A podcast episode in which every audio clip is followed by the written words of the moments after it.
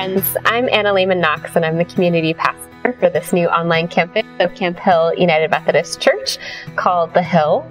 And this week, I get to welcome to our conversation a friendly face that you've already seen.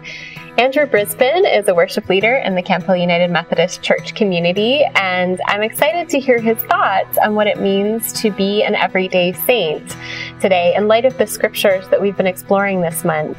But before we chat, I thought that today we might hear our key scripture for this month from the Common English Bibles version.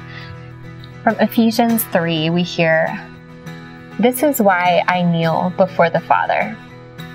Every ethnic group in heaven or on earth is recognized by Him.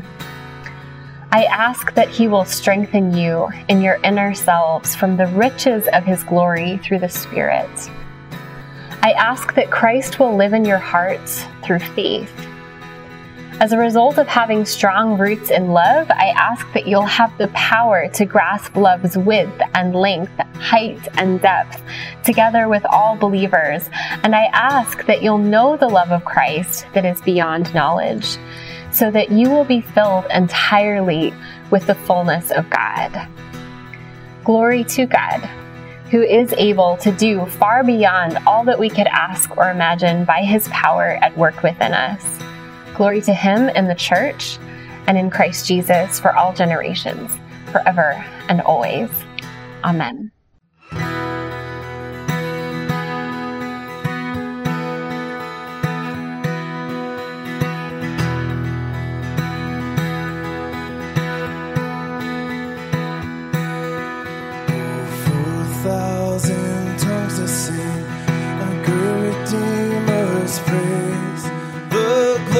Of my God and King, the triumphs of His grace. My gracious Master and my God, assist me to proclaim, to spread through all the earth abroad the honors of Thy name.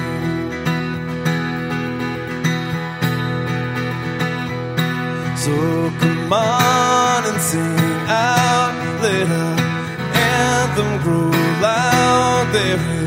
one great love, Jesus.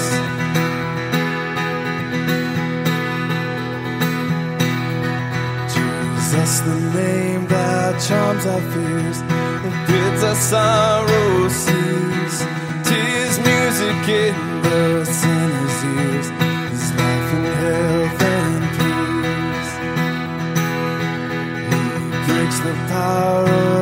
canceled sets the prisoner free.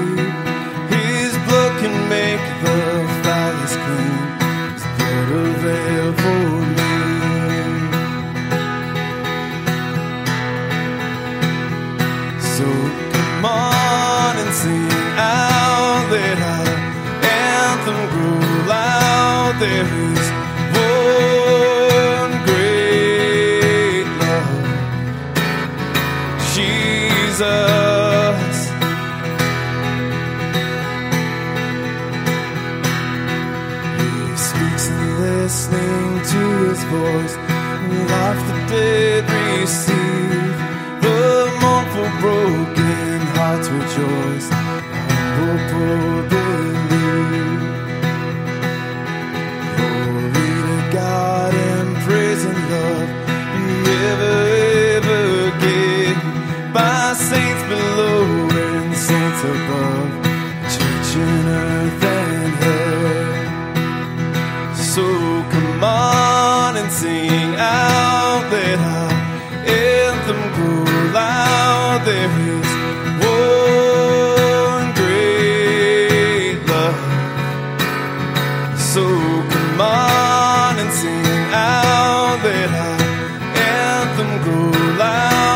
loud.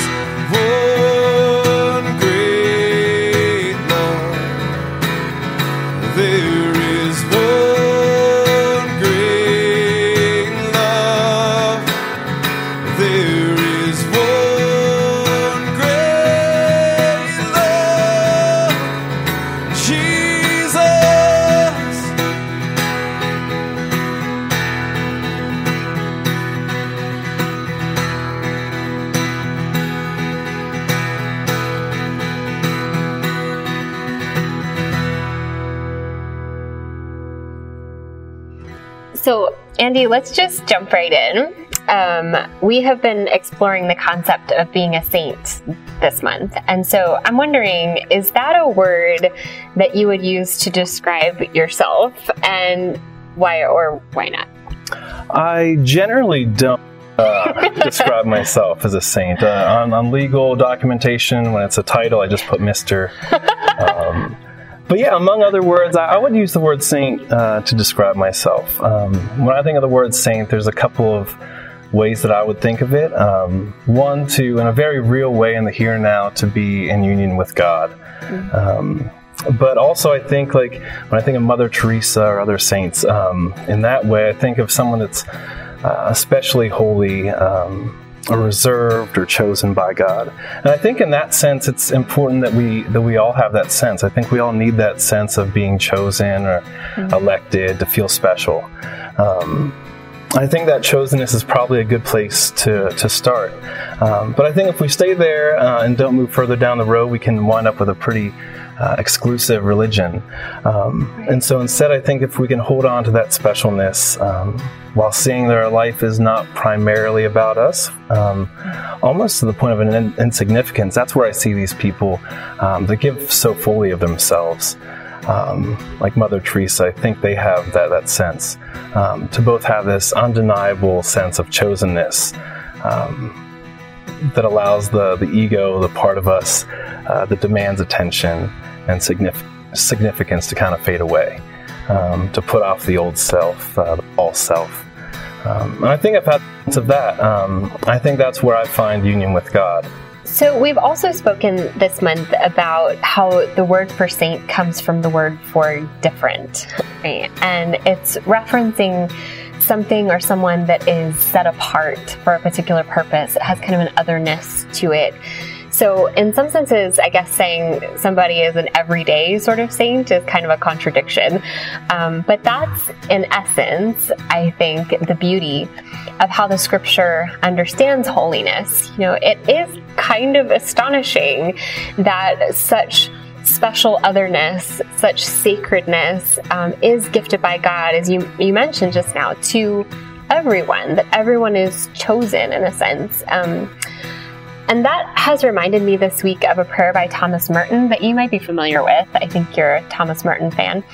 Um, and it's called the Prayer of Unknowing. And it goes like this for um, some folks who maybe haven't heard it before. My Lord God, I have no idea where I'm going. I do not see the road ahead of me. I cannot know for certain where it will end, nor do I really know myself.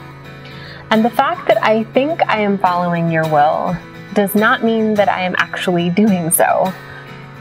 But I believe that the desire to please you does, in fact, please you. And I hope that I have that desire in all that I am doing. I hope that I will never do anything apart from that desire. And I know that if I do this, you will lead me by the right road, though I may know nothing about it. Therefore, I will trust you always, though I may seem to be lost and in the shadow of death. I will not fear, for you are ever with me, and you will never leave me to face my perils alone. Amen. So, this prayer feels deeply sacred to me, and it's kind of like it comes from the hearts of many of us who really want to treat ourselves and others as holy, and we want to be worthy of the title of sainthood that God gives us in this scripture text, but we just kind of constantly feel like we're not quite there. So I'm wondering how that prayer speaks to you um, as you think about your own journey through sin and this saint like holiness that we're talking about. Yeah, the uh, the first sentence, or even the first few words in the first sentence, um, the "I have no idea." Um, that's it for me. Um, it's this unknowing um, that, that, Merton seems to be um, embodying in this whole prayer. This I don't know what's before me. Um, and so I think when I think of the scriptures as a peace that passes understanding, um, that comes to mind. It's a peace that, that doesn't happen or exist in my rational mind, um, but happens because of being able to hold things that seem at odds with each other together. Um, this saint and sinner together. Um, and so it might not make any sense in my rational mind to call myself a saint. I might not feel like it. Um, but the wisdom I think that's there, part of it is that if I can do it for myself, that also means I can can do it in others, that I can see it in others. Um, I think that's some of the wisdom that that Merton offers here, holding those those two things in tension.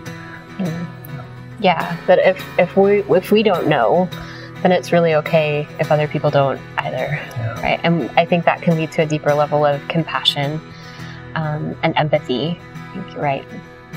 Switching tracks a little bit, this version, this particular version of scripture that we shared from today from the Common English Bible, it doesn't actually uh, use the word saints. It instead translates from the Greek to say believers. And I think sometimes that the word believers comes across as a very kind of inside church language, right? Um, almost holier than thou language. Um, you are someone that I would definitely call a believer, but I would also definitely not call you holier than thou. So I'm curious, uh, how do you understand, you know, this connection between sainthood and believer, and what believer being a believer means to you? Yeah, yeah. I think uh, I think we're all believers in, in something. Um, and so I think sometimes I agree, like that marking of believers and unbelievers. While I think it's a, it can be helpful shorthand to like know, um, to see the connectedness with one another. Um, I think it also contribute contributes to the the problem of our separateness, um, and even with, with each other, but also also with God. We just seem to have this obsession with separating things. That's actually what I would say is. Um, I think one of the first sins we see in, in Genesis. Uh, uh, dis- on display is this obsession with separating things and um, knowing what's good and what's bad and moving away from each other and moving away from God. Um, and so I think this is this is Paul's great wisdom in this idea of the body of Christ. Um, and I think Colossians he says that that Christ is all and Christ is in all. Um, and so for me as a as a Christian or a saint, um, I think it's someone who can see Christ everywhere. Um, and I'm interested in that kind of seeing, and I'm interested in, in participating in that kind of work. Um, I'm a believer that, that Christ is in all, um, and that nothing's beyond resurrection power. Um, and so for me, that's the, the connection between uh, this, this sainthood, this uh, being a saint, being a believer. That's that's what I would want to believe in. That's incredibly beautiful. Thank you.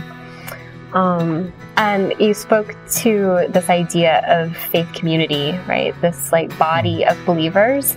And you're somebody who has participated in faith community for a very long time, right? And the communion of saints is an idea also, it's a, um, uh, an idea that we've raised this month that I think is deeply connected to this idea of a body of believers. So I'm also curious about you know, when you think about this concept of gathering both a living and an eternal gathering of saints, you know, who um, comes to your mind when you picture that gathering? You know, and what are some of the qualities of the people who've influenced you in your life that um, have made have had an influence on you as you've navigated, you know, through uh, and what I'm sure have been a lot of ups and downs, you know, in a life of faith and complexity. Yeah, um, I think uh, a general theme of those people um, have been they, they've cared less about getting it right and more about uh, doing it, about experiencing and learning. Um, they didn't seem to take themselves so seriously. Yeah. Um, they kind of allowed uh, allowed that allowed grace to to make room for that. Um, it's the the generous and lighthearted spirit of Tom and Winna Mowry. Um, the the gen, genuine childlike joy and care of a good friend, uh, Sammy Bradley. Um, it's the the wonderful permission of Chris and Faith Blau to um, allow me to be myself by them being um, themselves. Um, I think often one of the themes in these folks too is that um, they're willing to not always have an answer um, and allow that uh, allow room for, for that tension. That's been helpful for me. I think early in life, I benefited from some more certitude and some more order. Um, and as I got older, I realized that that didn't always seem to work. Um, and that caused tension for me and confusion. And so when I first had those experiences um, with people who I thought were really wise in the faith, that um, they kind of opened up and were like, "Yeah, I don't know either," um, and that was such is that was such a comfort for me, Yeah. um, and so helpful. Um, so I hope to to embody that. There's just a lightheartedness and an openness there. Yeah, I, that reminds me of just the baseline fact that you know in our Western culture we're just not really great at leaving room for mystery very often. Mm, You know, um, we we do have this uh, sort of deep-seated need to be certain, um, and and I'm not sure if you're saying that that's really what the scriptures are pointing us to when they invite us into this idea of sainthood. Um, that it's not necessarily you know this concept of perfection Hmm. right or um, yeah or any form of certainty about Yeah. even what being perfect looks like other than this idea that we're all invited to follow jesus um, and and that journey is not always clear right and it's it's a really complicated um, but beautiful w- one Yeah. uh, it's a beautiful invitation um, but all of the steps are not lined out exactly as we might imagine them or hope for them to be along the way. Um, and that leads me to kind of the patterns in your life that have um, helped to establish kind of an inner strength in you, even in the midst of uncertainty.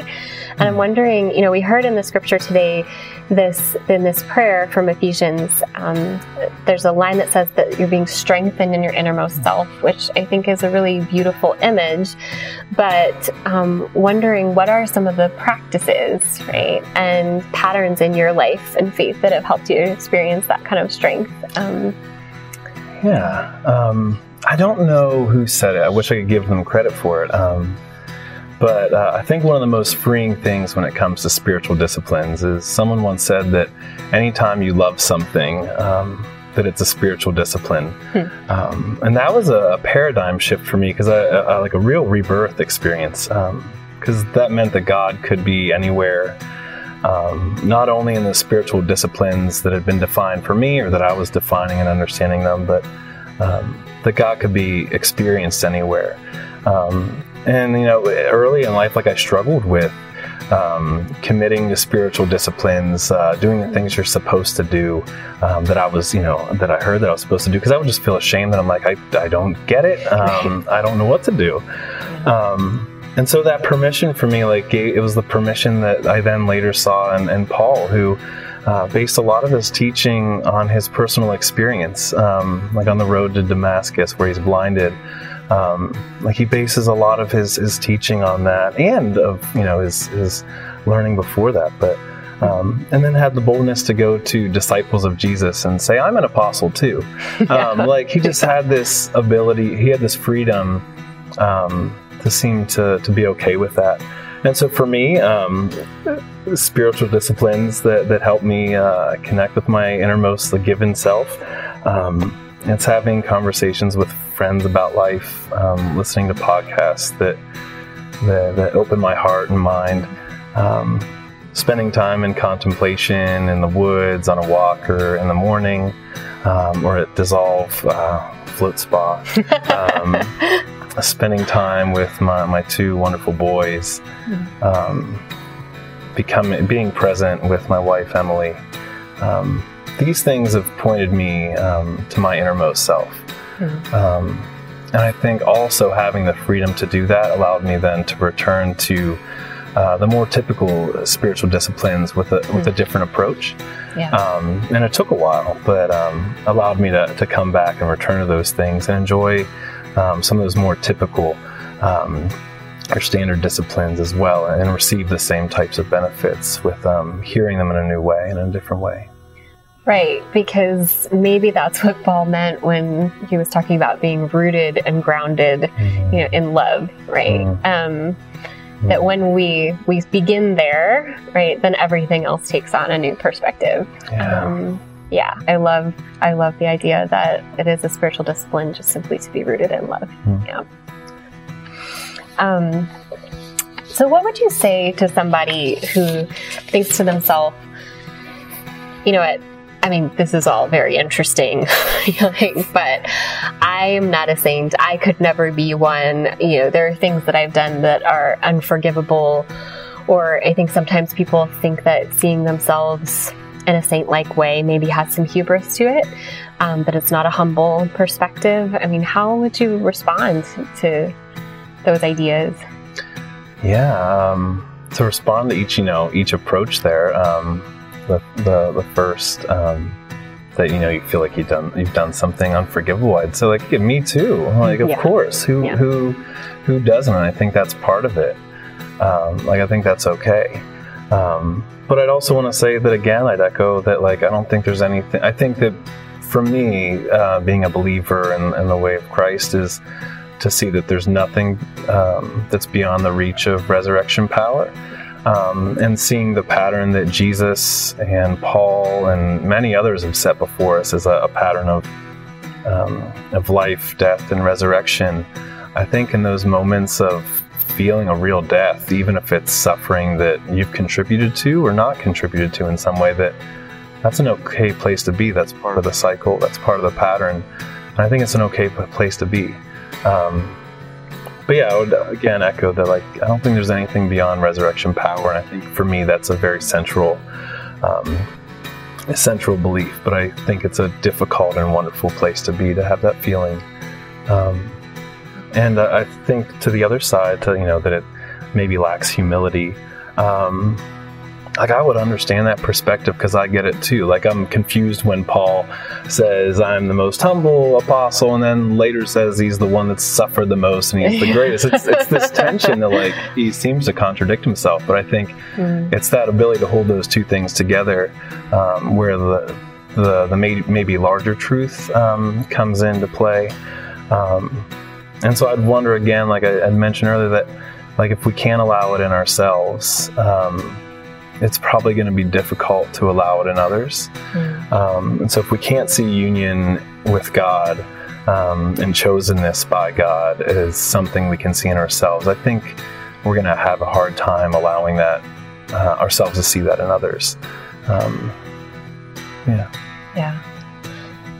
I would agree with that.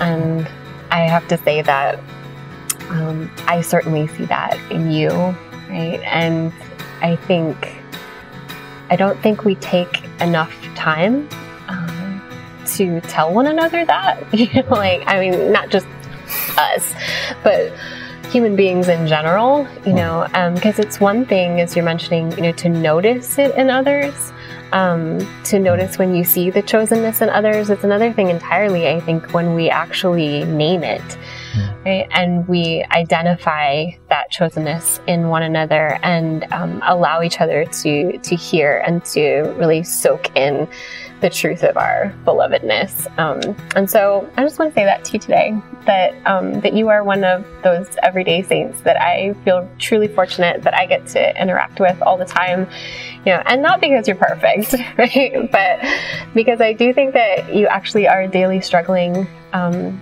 intentionally struggling, you with how to become the best version of yourself and the one that God made you to be, and that that's an incredibly beautiful thing to get to be a part of um, and to go on that journey with you. So. So, friends, I get to see Andy all the time. Lucky me. But I would love also to meet you um, you who are watching. So before we close here, I do want to be sure to invite you um, to come meet me.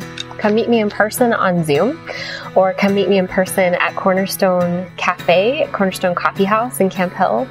And you can check out when we're meeting at our website, hillchurchonline.org. Um, but until then, friends, I hope that you will truly know today that you are beloved that God has made you to be both a sinner and a saint. And so, with that knowledge, saints, in the name of the Creator and the Redeemer and the Sustainer, may you go in peace.